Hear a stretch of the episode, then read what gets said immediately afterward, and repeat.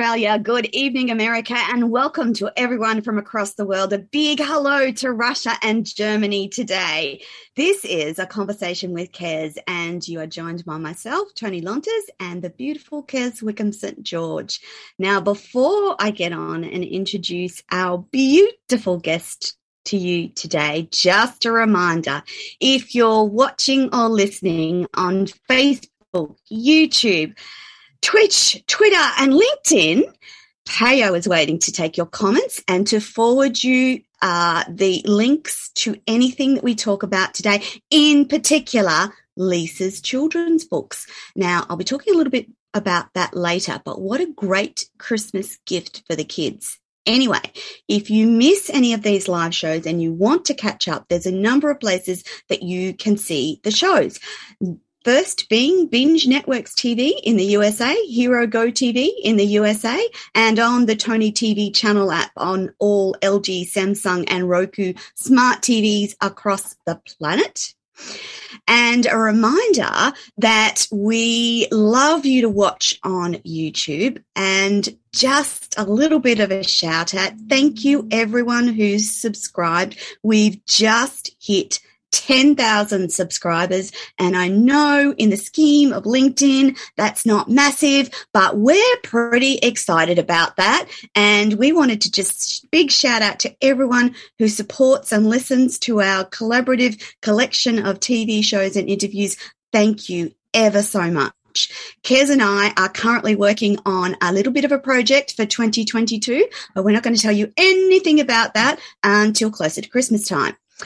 Now, Kez, as you know, is my gorgeous co host each and every week, and she has just released another book called Scribe, which we spoke about last week.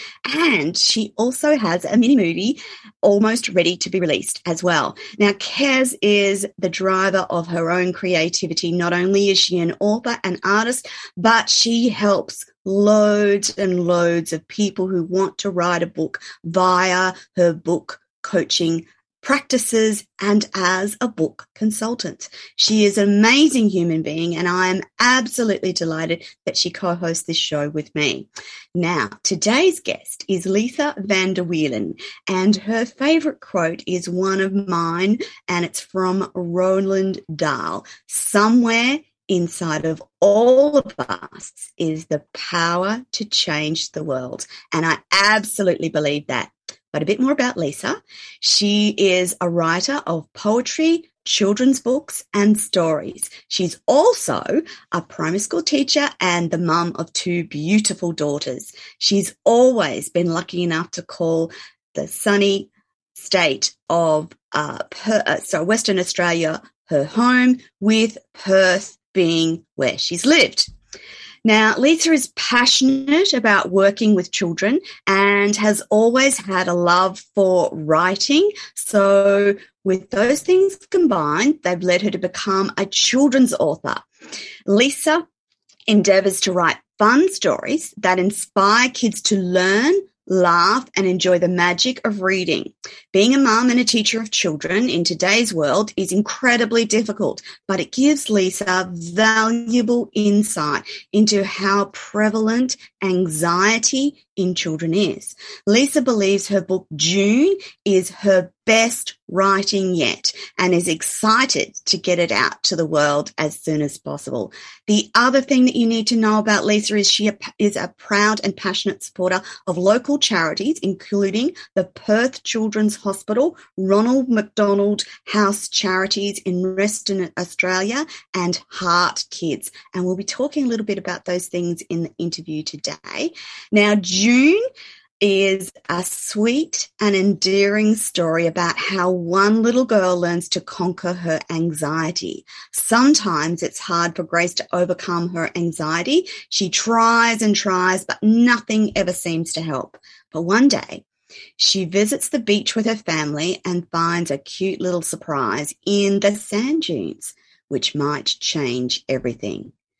Put your toes in the sand, you'll be okay. Let the ripples of water wash your worries away.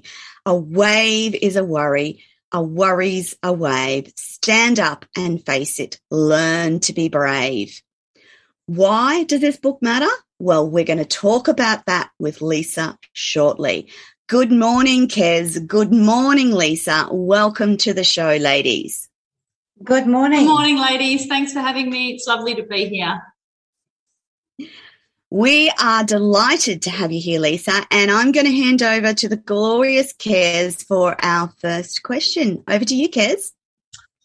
Lisa, I didn't know that you live so close. I really didn't. You're half an hour away from me. yeah, fellow West Australian. It's great. Yeah, I often go swimming at your little beaches. We just talked before, and I go coffee with a friend at the dome. So, yeah, next time it may be coffee with you and a swim at the beach. Who knows? Yeah, that would be lovely. So, Lisa, it's lovely to have you here today as an author, a children's author. So, why children's books and why now? Okay, well, I am a teacher. I've been a teacher for about 20 years um, and I read a lot of books. So, obviously, every day I'm constantly reading books with children, encouraging children to read. I've always loved reading myself, I've loved writing. Um, so, it's really a passion of mine to to write stories and to share them with children. So I became a writer uh, about four years ago.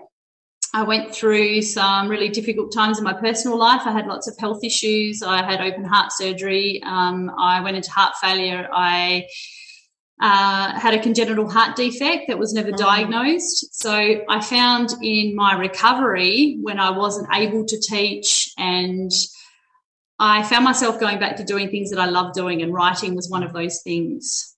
Um, and then during that time, it was discovered that both my daughters inherited that congenital heart disease also. Oh. So it then became a passion of mine to write to then give back to these children's charities. And that's also a reason why I have chosen to donate uh, part proceeds to charities like Heart Kids Australia and Ronald McDonald House charities here in Western Australia, where I've done some work for them. Um, I've written a book about their resident dog, Gus, where um, all of the proceeds go to uh, Ronald McDonald House WA. So I guess there's a bit of a backstory into how I became a writer and why I write for children, but I, I guess that there's a lot of purpose there for me and it's very meaningful.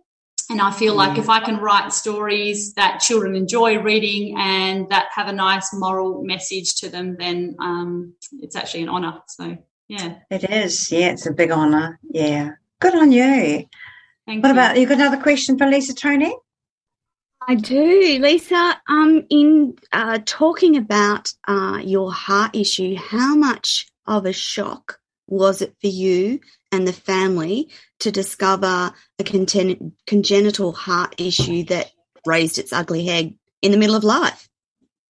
It was it was a huge um, discovery. Yeah, it was huge. I think um, you know, Mum felt guilt that I was living all my life with this congenital heart disease and it was never discovered. And um, and then I guess I felt that guilt for passing that on to my my children, which normally it isn't genetic. Yes. So um, there was some kind of mutation. Oh, no. So um, so we've been under genetic specialists and things like that. So, but it's all been a learning curve. And I think for me, it's been about turning something that I've gone through into something positive. And if I'm able to then um, support other families and help out these charities um, going through things even even more difficult, um, then it's it's a positive. So yeah. Exactly. Lisa. If you can turn something around from a difficulty into yeah. a positiveness, you're winning. Yeah. Lisa, what were the symptoms that manifested in you firstly? And then when you discovered that the girls had the same genetic mutation, have they had symptoms? Do they have to have treatment? Uh, so they're monitored, they're under cardiologists here and they're being monitored. Um, so as they get older, those symptoms um, become more apparent, mainly breathlessness with sport and things like that. Yeah. Um, for myself, I was always a swimmer um, all my life, so I'm actually yeah. lucky that that probably kept me very healthy and kept my lung capacity uh, well. So those symptoms for me as I got older were more breathlessness, um, even just a bit of swelling, uh, heart palpitations, and things like that. Mm. Yeah. Mm. And how did they discover it, Lisa? Um, well, actually, I was under uh, doctors that couldn't work out what was wrong. Um, and luckily, I found a physician that discovered straight away that I had I was born basically without an atrium in my heart. So oh. um, I had to have surgery to to fix that. So by the time it was discovered, um, my heart was enlarged, and that's considered heart failure. So um, and then I had to have a few surgeries uh, after that. But like I said, in that time, it gave me time to go back to doing things I loved, and that was creative things like writing, painting, drawing, those sort of things. So excellent, yes, excellent, yeah. You sound like me because I haven't got heart heart problems, but I do all those things as well. Once I was diagnosed with um, rheumatoid arthritis, it was like. Yeah. You know, you go you go back and you think, what are my loves in life and what are my passions? Yeah. yeah and it's finding that purpose isn't it to yes and i think for me my purpose has always been to help others and being a teacher mm. i love working with children so mm. i felt like it was a calling for me to uh, to write stories for children yes yes i agree good on you I can just see you actually sitting up there writing away, sort of plumped up with pillows, thinking, "What's wrong with me? Nothing." yeah. Lisa, um, in thinking about your teaching, and you've been uh, a wonderful teacher for a long time, I was thinking last night about you in this interview, and I'm, I'm wondering from your perspective, have you seen a rise in anxiety in children, particularly the children that you teach? And what do you think that's related to? Yeah, a huge increase in anxiety. I mean, out of a class of 30 students, I would say at least a quarter of those are suffering with some kind of anxiety mm-hmm. disorder. And I think in the recent years, it's become really apparent for many reasons. I think the first would be technology is obviously a big contributing factor, social media. Definitely. Um, and students feeling this pressure to be perfect perfectionism. Um, and I guess uh, they see images all the time of, of what they should look like and, and how they should feel. So I guess social media and technology has definitely been a contributor. I think the COVID situation, obviously worldwide, the yeah. last uh, couple of years has been a huge factor as well. Um, and I think society has changed. Um, oh, yes, you know, yeah. we have parents both working, um, working. our lifestyles are very, very yeah. different. Um, so there's lots of contributing factors. I think the other thing is to, I mean, I, my youngest daughter suffers with anxiety, so I guess I've I've seen that yes. from a perspective as a teacher and also as a parent now. Um, is that lots of babies are born prematurely. So, uh, due to my heart issues, uh, both my daughters were born quite prematurely. And uh, premature babies now um, are being born a lot more at higher rates because the survival rates now are yeah. amazing. It's what we, um, it's amazing what we can do now with some babies born from 24 weeks and so on. But that also puts them at high risk of um, neurological things like anxiety disorders and things too. So I think there's a whole range of factors that have probably con- contributed. And I think mm. it's probably something that needs to have a little bit more study done. Um, I know yeah. the situation in Australia, especially, um, with regards to psychologists and psychiatrists available for children. I know it's quite a dire situation mm. Australia wide mm. for what is available, um, and I've heard that from a parent's perspective and, and a teacher's perspective. I guess you know first students. as a mum. Yeah, mm. yeah. Wow, what a journey! Because Lisa, it's often the teachers who are with the kids for those long periods of time that will be the first to notice when things aren't quite right. And and that's actually a quite a responsibility for teachers isn't it? Like there's a lot of weight on teachers and and and what they do. And you guys are educating the next generations. It's a huge responsibility isn't it yeah, it is. And the way a child is at school is often very different to how they are at home as well. So, yeah, I think that education now is, or it always has been, it isn't just grades. It's it's educating um, a person's health, and mental health is a huge part of that. So, I think if to be a good teacher, you have to have the children's mental health number one priority because if they are well mentally, then they're, they're ready and able to learn. And if they're not, and there's other issues and things going on, then you can't expect a child to take in that information and to learn from it. So I think that a lot of people that aren't educators don't realise um, how much we need to, as teachers, um, encourage uh, mm. good mental health strategies and mindfulness and all of those things that I think need to be adopted yeah. more in our education system. Mm, I agree. Mm. Very much so. I just found that I have uh, friends with young children, um, and their anxiety levels are way up. And I mean, they've got marvelous folks, got fabulous grandparents, um, and you have to sit back and think, why? You've really got nothing to worry about. Everything's looked after. Why are you so stressed? What's the anxiety problem? But I found one of them was actually carrying that badge of mental health health issues with, with pride because all her friends had it. So she wanted to be the same. You know, and I just I thought, well, maybe it, it's touted so much now. You know, mental health problems. It really is out there, and I think the kids can pick and choose what they yeah. actually have, you know, until it's actually discovered, you know, and, and gone into and, and, and by a counselor or psychologist, we really do need the experts on our side to find out exactly what the kids have got. And I think with today's world, I mean, look at the technology with all of us being able to speak the way we are now um, using this technology. So, in some ways, we are more connected than ever. However, yes. I feel that children today are often more disconnected than ever because even yes. though we're connected digitally, they aren't mm. connected in a sense where they are able to express their feelings and talk about things that might be on their mind and that's actually right. build meaningful connections with people. That's so I think right. maybe that's one positive thing that's come out of COVID too, mm. is um, forcing that connection and getting to know someone and going back to doing things with yeah. family that is so important. I agree. Totally agree. Yeah. Absolutely. Definitely. So, Lisa, um, sorry, Trina, go ahead. No, no, you go, Kez. okay. Happy for you. Okay. So, because you've seen an increase in anxiety, specifically in the children you teach, um, and it presents itself to you as you're teaching, how do you cope with this when you go home, when you're on your own?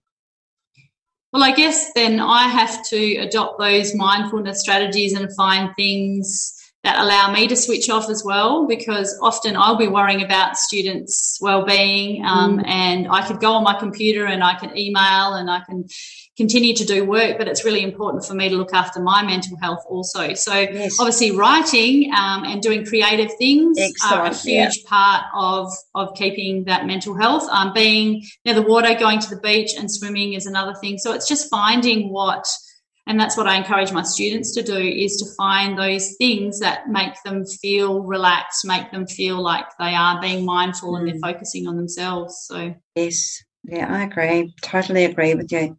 Got to look after ourselves first, and then can we serve serve other people. And yeah, I guess I mean right. what you're doing is serving other people. You're teaching their kids, so it's very important that you remain on top. Yeah.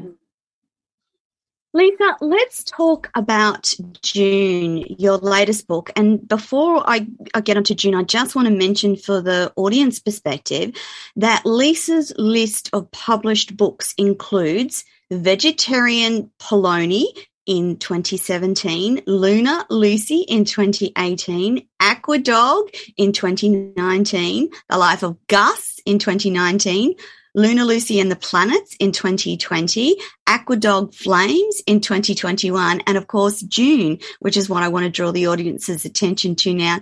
Tell us about the creation and writing of Dune. Okay, so all Spelled of D-U-N-E. my Okay, so all of my books actually have a dog character in them. I love writing about dogs. Mm. Uh, they're my favourite animal, and you can probably hear I've got my uh, poodle puppy right down here at the moment. So if you hear any noises, it's probably her. um, I find that that children relate really well to characters like a dog um, in a book. So I like telling a story through them. So I was inspired to write Dune, obviously, because my youngest daughter suffers with anxiety, and I've seen an increasing rate of it amongst my students. And mm I can see the relationship that my daughter has with our dog, and I could see how her anxiety actually improves when she is around our dog and how that they're kind of a therapy in themselves. So I was inspired to write this story about a little girl who suffers with anxiety, um, who was scared to go on the water. Um, the beach was another uh, favourite of mine, so that became a part of the story. Yes. And how the beach and water is a great therapy also. So I sort of have tied in the the story with the beach and the waves and the therapy of water along with a puppy and I think it's probably my best writing yet. All of my stories I write in rhyme, but this one isn't in rhyme, but there is a little rhyme in it. I heard you read it before, so yes, yeah, yeah. That's very kids love rhymes, don't they, Lisa? Yeah, they do. I think they remember them, um, and it's an easy way for them to learn. So yeah. So and, Lisa, and that might also help their anxiety too if there's a little rhyme that they repeat in their mind when they're anxious that leads to a uh, might lead to a calming effect on them as well yeah yeah absolutely because there's sort of a rhythm to it it's a bit like some music is another great therapy as well yeah mm. yeah mm. yeah i agree music music's great you should put that little rhyme to music and have it playing yeah. as the kids every so often just play it so the kids can stop and jingle along with it. It'd be great. Yeah. Yeah. You should Good do idea. that in your school. yeah. Okay, so when is it time to write for the adults that suffer with anxiety, Lisa? Well, I think that is definitely um, a next project of mine. Um, I have another book that I'm currently writing, which is for heart kids, which is obviously something very close to my heart. So uh, once I've got that finished, I think my next focus will be I'm also writing a novel, which is more of an adult's novel, but or middle grade fiction maybe. Um, but I would like to to delve into, I guess, my perspective as a parent and a teacher dealing with this. I feel like I've got lots of information that could be helpful, mm-hmm. and I've certainly felt a bit of a calling and something that I'm passionate about, and that's mental health um, with children, and obviously uh, parenting is a big part of that. Yes, I agree. Definitely. But do you find that when you're going to write for adults, I mean, you have to be, you have to change from kid talk to adult yeah. talk. And sometimes I, I've written a kid's book and, and I didn't find it really all that different. I didn't find the switching of um, trying to get the children and the adults to understand the same book. I didn't find that all that hard. I found kids are so well prepared today because our teaching system is very different, but they learn differently too. And I, I, sort of put that down to a little bit of anxiety as well because they they learn so fast. It's all just jammed in there, especially with digital work. You know, they're working online from school and that. I just find, um, yeah, I don't know. There's just something in the air that says, you know, something's got to stop and everybody's got to take a big breath.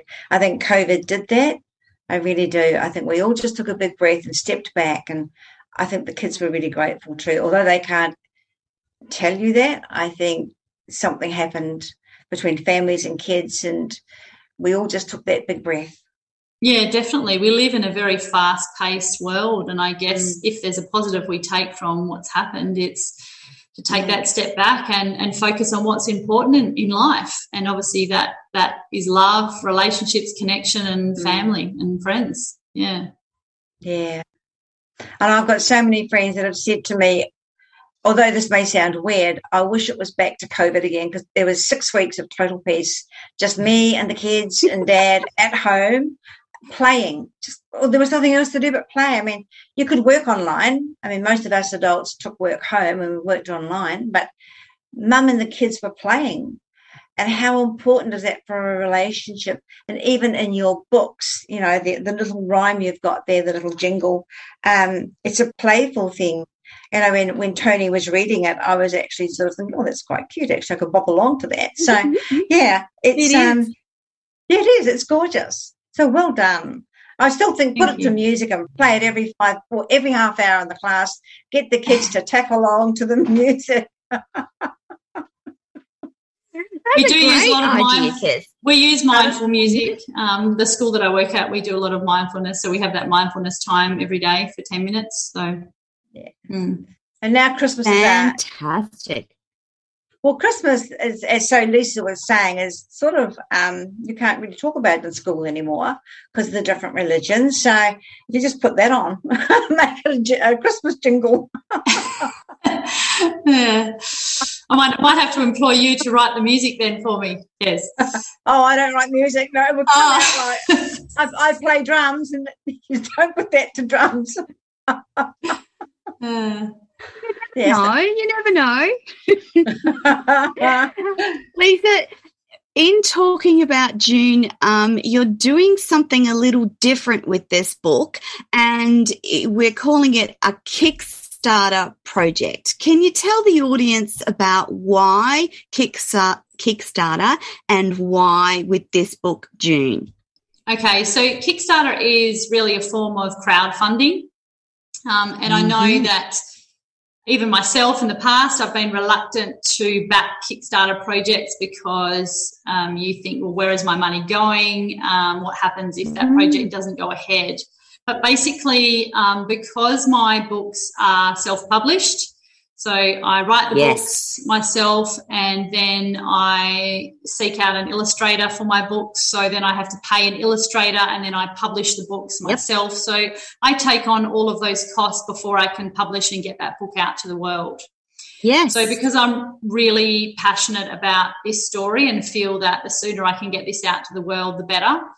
Um, I have given a go to start a Kickstarter project. So that so basically people can pre-purchase the book, um, and we've got some oh, little awards in there like colouring pages and all sorts of things. Uh, digital copy copies of the book, uh, author teacher resource pack with for anxiety, and people would receive their books in February. So I can guarantee that people will get their books. So I'm yes. really wanting people to get behind this project so that I can get this book out to the world. And I guess the more backing I get for the project, the more I can do with the book.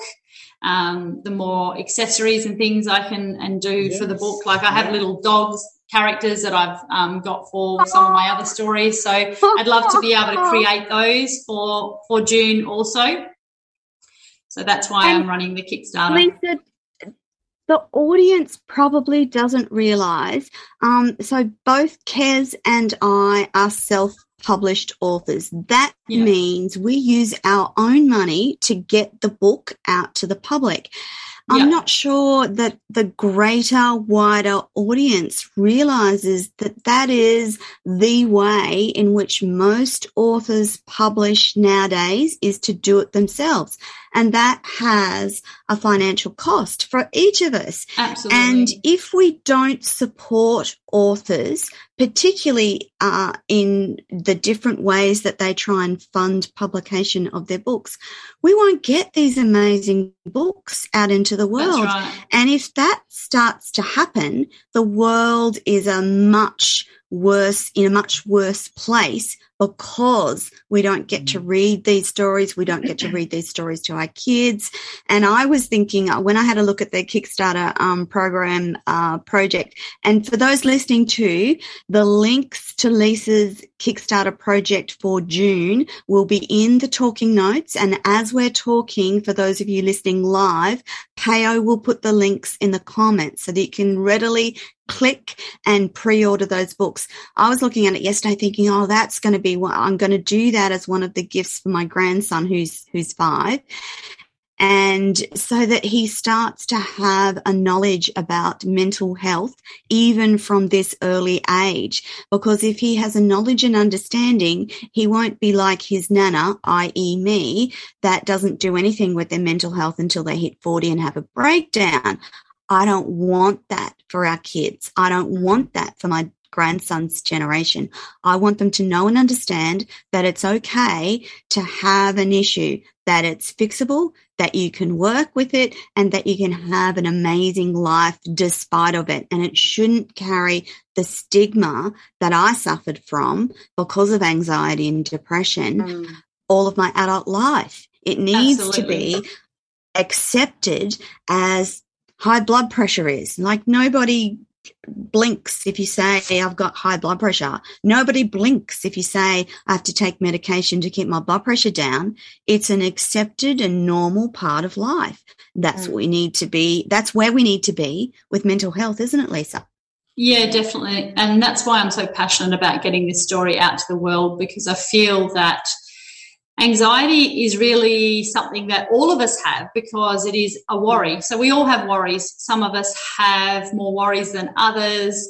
Some of us have better coping mechanisms than others. Um, some of us are more genetically predisposed to anxiety and things like that. But yes. I, I can get that message out to the world that we all have worries of some kind, whether it's a fear of something, whether it's a fear of sharks or the beach or spiders or insects, or whether it's worrying about mum and dad, or whether it's worrying that you aren't going to be perfect enough. We all have worries and anxiety. So I think if we can get that message out to children at a young age to know that that's actually a normal part of life and it's part of building resilience and being honest yes. and open and communicating about it, mm. then I feel that um, if I can help children and help them adapt some strategies early on in their life, it can help them throughout their life when they go into high school, um, when they get older if they already have those coping me- mechanisms in place, um, it's a big step to coping with the resilience of life, isn't it?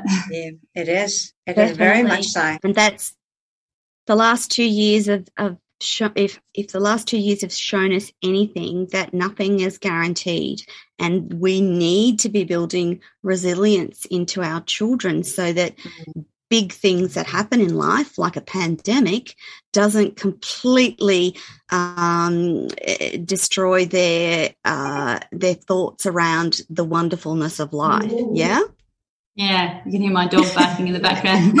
Um, and also, Toni, going back to what you were saying about uh, publishing books and self-publishing. Yes, my first book was actually published traditionally, so I've been down both paths. Okay. So yes. that book was uh, published through a publisher. Um, and for those that aren't aware, it's about 15% that you earn uh, as a royalty uh, through a publisher. And you have very, very little control over that book, um, how it is illustrated, how it turns out. Correct. So Correct. that then led me down the path of self publishing for my future books mm. because I felt that I wanted to have more control over what I wanted the books to look like, mm. how they were illustrated, who they were illustrated by, and so on. So mm. I think um, that's the way a lot of authors are going these days, um, especially Definitely. now that we live in a world where it's uh, print well, on demand. Can. Yeah, yeah, mm. yeah. I must have the publisher is, from heaven. yes, Kez. I was just going to say, then there's other people like Kez who have the publisher from heaven. Um, so Kez has also done both ways as well. Yeah, yeah. Um, and and in thinking of so you within every book that you write is yes. part of your soul and part of your personality, yeah. and only you know your desire around that book. And so that's where that whole uh, uh, creative journey sits is with you. And it doesn't matter how um, amazing most publishers are, with the exception of Kez, Kez's publisher, uh, they still they're not always going to get your desire, are they, Lisa? They're not always going to get the way that you want that that picture or that illustration to appear on that page. Um, no, and yes, right. that's why so many authors self publish is because they are passionate about the way their book feels, is printed, is formatted, is edited, all of those things that go into a book. And it should mm-hmm. be your creative journey and not, and your vision versus a publisher. Except I'll throw to Kez now because then she can tell you what her publisher, uh, in terms of, of books, I think it's also her. that you can choose who you collaborate with as well. Like I have collaborated with some amazing illustrators. So Dune is illustrated by. Alison Mutton, who is a West Australian yes. illustrator. She actually illustrated my Apodog series as well. So self-publishing oh. allows you to oh. choose who you collaborate with. And also it's yes. a time factor. So some of my stories yes. I, I could have pursued through getting published traditionally, but I was told it could be at yes. least three years, up to three yes. years before my book gets out there to That's the world. Right. Mm-hmm. So for me, especially with this book, Dune, I want to get it out to the world as soon as possible because I feel that children of today need mm. to read a story like this. So I don't want to wait to get it out there. So I guess this Kickstarter project is going to help me get it out to the mm. world and get that book published. I certainly hope so. It sounds like it's a wonderful book. I hope it gets out there very soon. I mean, I haven't read your books, Lisa. I, I didn't know of you until Toni introduced us. And I mean, I don't know every author here in WA. There's thousands of us here. COVID has really brought them out of the woodwork. Um, so, yeah, and, and I'm meeting more and more. I mean, I'm not a great one for networking because COVID stopped that. And I found it really hard, hard to stop start those wheels again, to go out and network once more and meet a lot of people but I wasn't the only one. Um, I found, you know, you turn up somewhere there'd be three, but there used to be 30. So the people I have met in my life where it comes to publishing, um, I've had four different publishers um, with all my books. Now I've got um, I've got about 12 books out there at the moment. And each one I've had to realize that I'm dealing with a different mindset. I'm dealing with different also uh, anxiety issues. I, I call my publisher now, she's from heaven. She doesn't seem to have, anxiety. she's got six kids and doesn't seem to suffer with anxiety. And I think, how do you do it? I mean, I've, I've got one grandchild running around now and again, like, ah, I'm, I'm full of anxious, anxiety. So anyway, um, I, what I, with my very first publisher, it was a nightmare. Now he was traditional. He was, he was going to pay me. And that's where people, you know, people like not like us that have had the experience, but people that start off writing, they need a mentor that says, well, it's, it's not the dream you think it's going to be. You know, we're not all Harry Potter authors. We're not all, um, you know, Jane Talbot authors. We're not. We have to get the, the recognition before our books are bought. And the way to do it is on places like this, you know, putting yourself out there without having to go into a room of 30 people and hand your business cards around. This is the way to do it. It's um, your publisher is very, very much um, has to be hand in hand with you. So I haven't had a, well, my first my first experience with publishing was a shocker. It was awful. And I thought, if this is what being an author is all about, I don't want to do it. But the writing, the creative bit was still there. So then I found another one. There were two guys in England. They put me right through Europe at no cost. Now you couldn't ask for anything better. So I went right through Europe with with um, one of my children's stories and one of my uh, paranormal stories. And then they closed. They got so popular, closed their doors. And um, and then what do you do?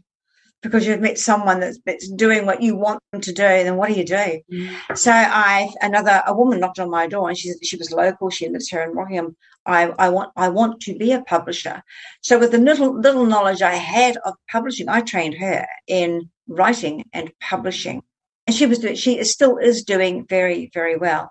But um, what arrived out of her journey in publishing was chronic anxiety and you wouldn't have thought it because she was she was a mm-hmm. she was a mum of I think four, happily married, beautiful home, everything. You know, her uh, husband was fully employed, she was now employed, and you think you've got it, you've got it all, but she didn't because the DNA in her system erupted, and it was all too much. So you know she kept passing out. And then we found out she had heart problems as well, which hadn't been recognised as a child. So she'd gone all through her life um, she'd be at a meeting and she'd suddenly go, she'd get these, blue lips. And I'd say, You all right? And she'd go, Yeah, I'm fine. I'm fine. But I knew she wasn't. Um, she'd get heart palpitations. So, like you, it was she was an adult and it had their four kids before it was discovered. So, I guess, you know, whoever you're dealing with as a publisher is, um, or whoever you deal with to get your books out there, we have to realize that we all have very many different issues. Even I have anxiety now and again. Mm. I know it's there. I can feel it bubbling away, and I think, calm down. Have a glass of water, breathe deeply, you'll be okay. But you know, it's um, today's world is very, very different from when I first started writing. Because when I first started writing, um, my employer said to me, I'd like to publish you, but you have to, I had to write it, grabs. Uh, I, I, was an artist then, so I, I, did the artwork. I had to um, print it. I had to um, make a book myself and present it to the firm, and they said, "Yes, we'll sell it for you." That's not publishing. That's just making use of my skills. So you have to be um, as you said, really careful about who you employ to work with you and understand that they have issues too. If they yeah. can't make it on time, then they can't. It's no good you getting upset about it.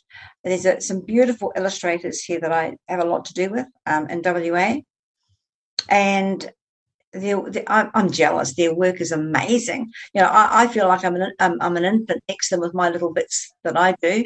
Um, but yeah, they're amazing people. So well done on choosing someone that you can actually work with. It's so important that we we work together and hold hands to get these books out.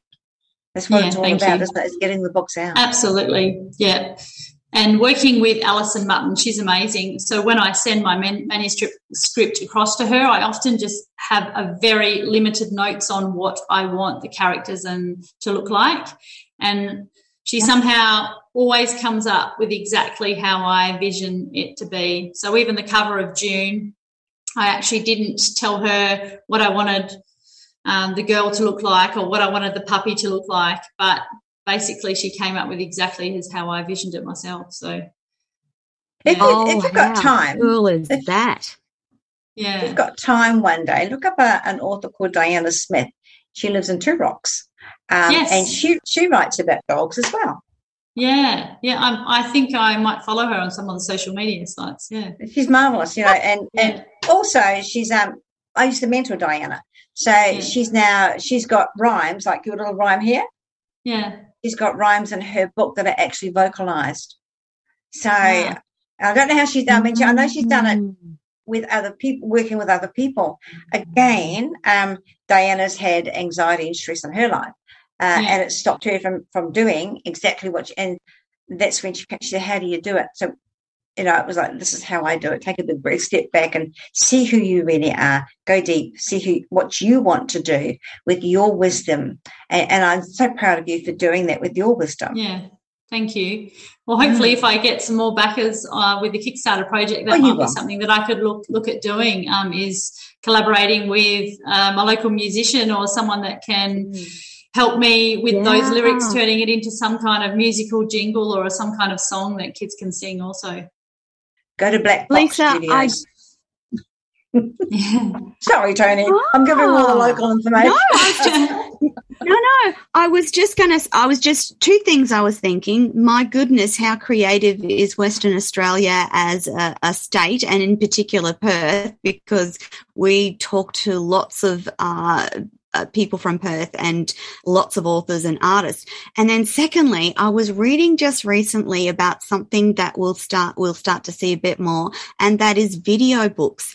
And when I was um, prepping for our interview, I thought, wow, wouldn't Lisa's book make good video books for kids, seeing we have yeah. all this technology around and seeing as, and part of the thing with kids and, and writing for kids is that physical feeling of opening a book and reading it mm. together or, or, reading it by themselves. Mm. But if this video books idea were to take off, what an amazing thing for kids. So rather than watching whatever it is that they watch on TV, they could watch a video book and still have the same story and reading etc etc and the ability to read because you could put the from what i remember you can put the words on the screen as well but mm. it's a video versus um, a physical book so there's amazing technology out there for the kids and the kids of the future and i'm yeah. guessing too lisa that some of those technologies you'll start to see within teaching um, and, and already probably are seeing the technology come through in teaching. Um, I know that um, my daughter in, prepar- in preparing the grandson for school next year was talking about iPads and that they need an iPad. And I'm mm. like, oh my goodness, wow. Yeah, yeah.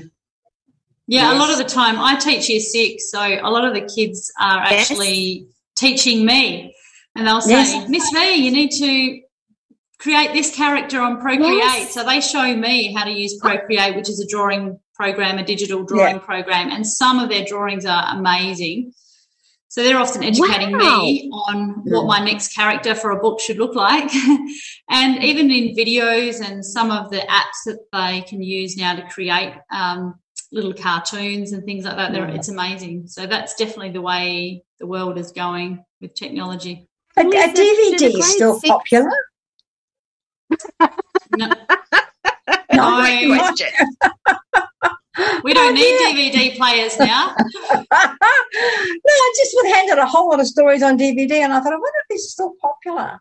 No, because everyone just downloads things. Yeah. Yeah. The file. button. Yeah, versus. Yeah. Mm. Yeah. Lisa, do your grade sixes, um, do you actually use laptops and iPads, etc. Yeah, both. Mainly devices iPads. in? Yeah. Okay. So and you use that mainly. as part of your daily teaching program as well? Absolutely. Yeah. Yeah, we do. Yeah. yeah. So a lot of the reading material now is uploaded and the students are able oh. to read things directly on their iPads. So a bit like Kindle, I, I guess, where people can download stories. Yes. So we yes. are able to upload worksheets, um, upload uh, reading material and information directly, and they can download it straight away and read it from there. Mm. Amazing. Phenomenal. It's amazing. Yeah. But I still think there is something beautiful about a child. You know, do you remember? I don't know if you would remember them, Lisa, but I used to have pop up books. So I'd open the book and the picture would actually pop up. And I used to be, t- you know, and I still, I can't believe that the children have lost that surprise at seeing a, a picture that pops up at you. I can't believe yeah. We're actually going to have a go at well, doing that with my students this week with some pop up Christmas cards because nice. I was actually nice. thinking about that. Yeah. Yeah. Because when well, I was in Singapore, when in Singapore, that's what they they were selling them on the street, pop up cards, and I bought heaps of mm. them. You know, and, and, when my friends got them when I got home again, it was like, that's amazing. So it's, it's going back to 1950s, 1960s with pop up books and, and, singing books. You know, open the old book up and something at the back went click, and this little silly voice would start singing to you. And I thought, has that all been lost? well, now it's we have 3D printers, so that'll be the next thing. Say, yeah. It'll be yeah. the 3D. They'll be able to 3D print the characters from Lisa's books, and yeah. the Lisa's books will come in digital form with a holographic pop up. Kez, that's what'll happen. It'll yeah. be a holographic pop up of the puppy or the child from Lisa's books. That's what'll happen, I reckon. They've got that in Japan already. the holistic, holistic thing. They've got it in Japan. Um, a phone call. You make a phone call and an image of you pops up. So you actually talk to them oh, while you're on the phone. My wow. goodness. Yeah. yeah. Lisa, it's let's just happen. add that to the Kickstarter project. Might need a few more backers. Book of Dune. Yeah. Lisa, before we run out of time, we've got five minutes left, but I just want to really make sure that people jump onto the Kickstarter project because the, I just want you to quickly run through the additions um, a, a, as part of that project. So, what they get besides the book and the resources that you've attached to Dune for helping teachers and parents with anxiety. Can you run through that again for me, please? Yeah, so depending on how much someone wants to bid, so it could just be a dollar, it could be three dollars to download the ebook. Um, but if you then donate five dollars, you get the ebook and colouring pages, um, and then as the amounts go up, those add-ons increase. So I've actually created a little pencil case that has a wave with that quote: "A, wave is a warrior, warrior is a wave. Stand up and face it, and learn to be brave." So a pencil case um, is an add-on and I created a teacher resource pack on anxiety and some health lessons that teachers can then use the book with. Um, so as well as colouring colouring in pages and obviously signed paperbacks. Wow, fantastic, amazing. Lisa. Yeah, I well, just look- I love that little did I love that little rhyme. I have to say that little rhyme on a pencil case. I'm thinking, oh, I've got to get that. So I've made my decision now. I need the pencil case for my five year old grandson. That's all there is to it. I love it. A wave is a worry, and a worry is a wave. It's beautiful. Yeah, it's great. It, yeah. It's yeah. just an analogy, and I, should, and I know the beach. I know the beach for myself. When I go to the beach, I love swimming and I love being in the water, and I guess um, I feel it take my worries away when I'm there. So that was a little bit behind how I came up with the idea for it. Nice. Making a magnetic sign on the side oh. of your have all your details there as well. So yeah, well, that might be things that I can add to the Kickstarter, little fridge magnets and yeah. sorts of little yes, accessories. Yes. Um, it would be great to get a little dog made up. This is the one from Gus, uh, Ronald McDonald House, but I'd love to get a little Dune puppy made up like this also. But again, it'll depend on how much backing we kids can get. Love, yeah. Kids love that stuff, number one. And number two, it helps them to ingrain in their mind um, like a jingle, such as a worry is a wave, um, and it helps it stick in their brain. And if you can do that as a young child, that'll last them through to adulthood, won't it? Because yeah, some of those right. jingles that we learnt in kindergarten, uh, we mm. can still recite without mm. too much issue. Uh, and that's when it started, when we were young children. And so I see the power of your books, Lisa, in, in helping uh, ground some of that information into a child's mind. So well done, mm. you. Thank yeah, you. Well done. Yeah. Thanks. I want to see more of you. I want to see your books and bookstores. Yeah, thank you. Thanks, Kez. Yeah. You'll get um, there. Lisa, currently the other books, where can they buy all the other books outside of Dune? Where can they buy them? So they're available on Amazon. So all of them are available on Amazon and most online bookstores. Um, there are a couple yes. of local bookstores. Um, New Edition in Fremantle, I know, stock my books um, occasionally. So it's hard to get them in store in book, local bookstores yes. because unfortunately, yes. most it's mostly online these days and printing on demand. So mm-hmm. um, that will be the next step. But hopefully, I can get lots of copies of Dune in store in local bookstores. That would be a big fantastic. job. A big job. I wish you well. Thank you. And again, for people listening today, the link to Lisa's Kickstarter project for Dune will be in the live listening notes. Wherever you're watching this um, video uh, of the show, it will be in the notes attached to the show. And failing that, tonilontis.com and look under guests and you will see Lisa's information, all her books and all the links as well. So a number of ways you can connect with Lisa. We've also got Lisa's email address. If you want to email her personally, I'm sure she would love to hear from you, love to hear words of encouragement and particularly considering that a lot of Lisa's books are either donate directly to uh, heart kids, uh, kids hospitals, and helping kids in lots of different ways. Mm-hmm. Lisa, um, I know we talked earlier, and just quickly, you have had those initial thoughts around writing for adults. Do you think we'll see an adult book in 2022? Absolutely, that's the aim.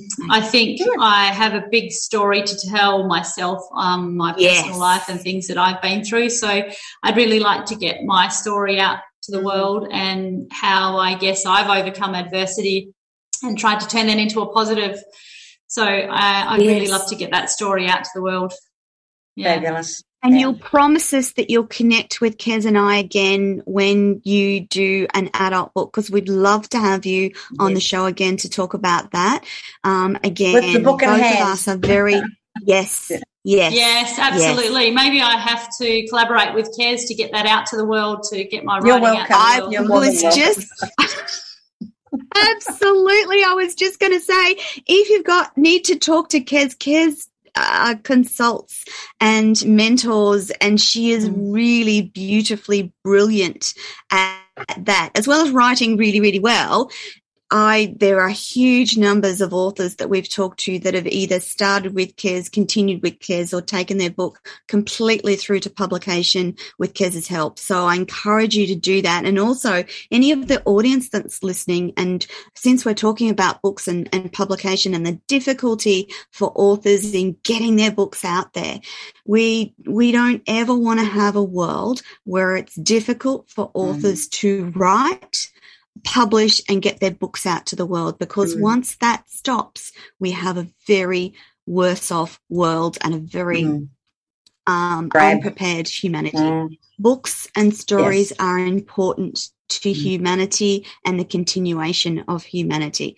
Um, girls, we are out of time completely. Lisa, thank you so much for your time. We really appreciate Kez, my gorgeous co-host. Thank you once again. You're welcome. Um, audience, that's your lot for this week. Please don't forget to jump onto Lisa's Kickstarter project and let's get Dune published and out into the world as quickly as possible. Lisa, we look forward to talking to you again in 2022. Kez, thank you so much. And that, my friends, is your lot for this week. See you all again next week. Thanks, Lisa. Thank you. Thanks for having Bye-bye. me. Bye. Bye-bye. Bye.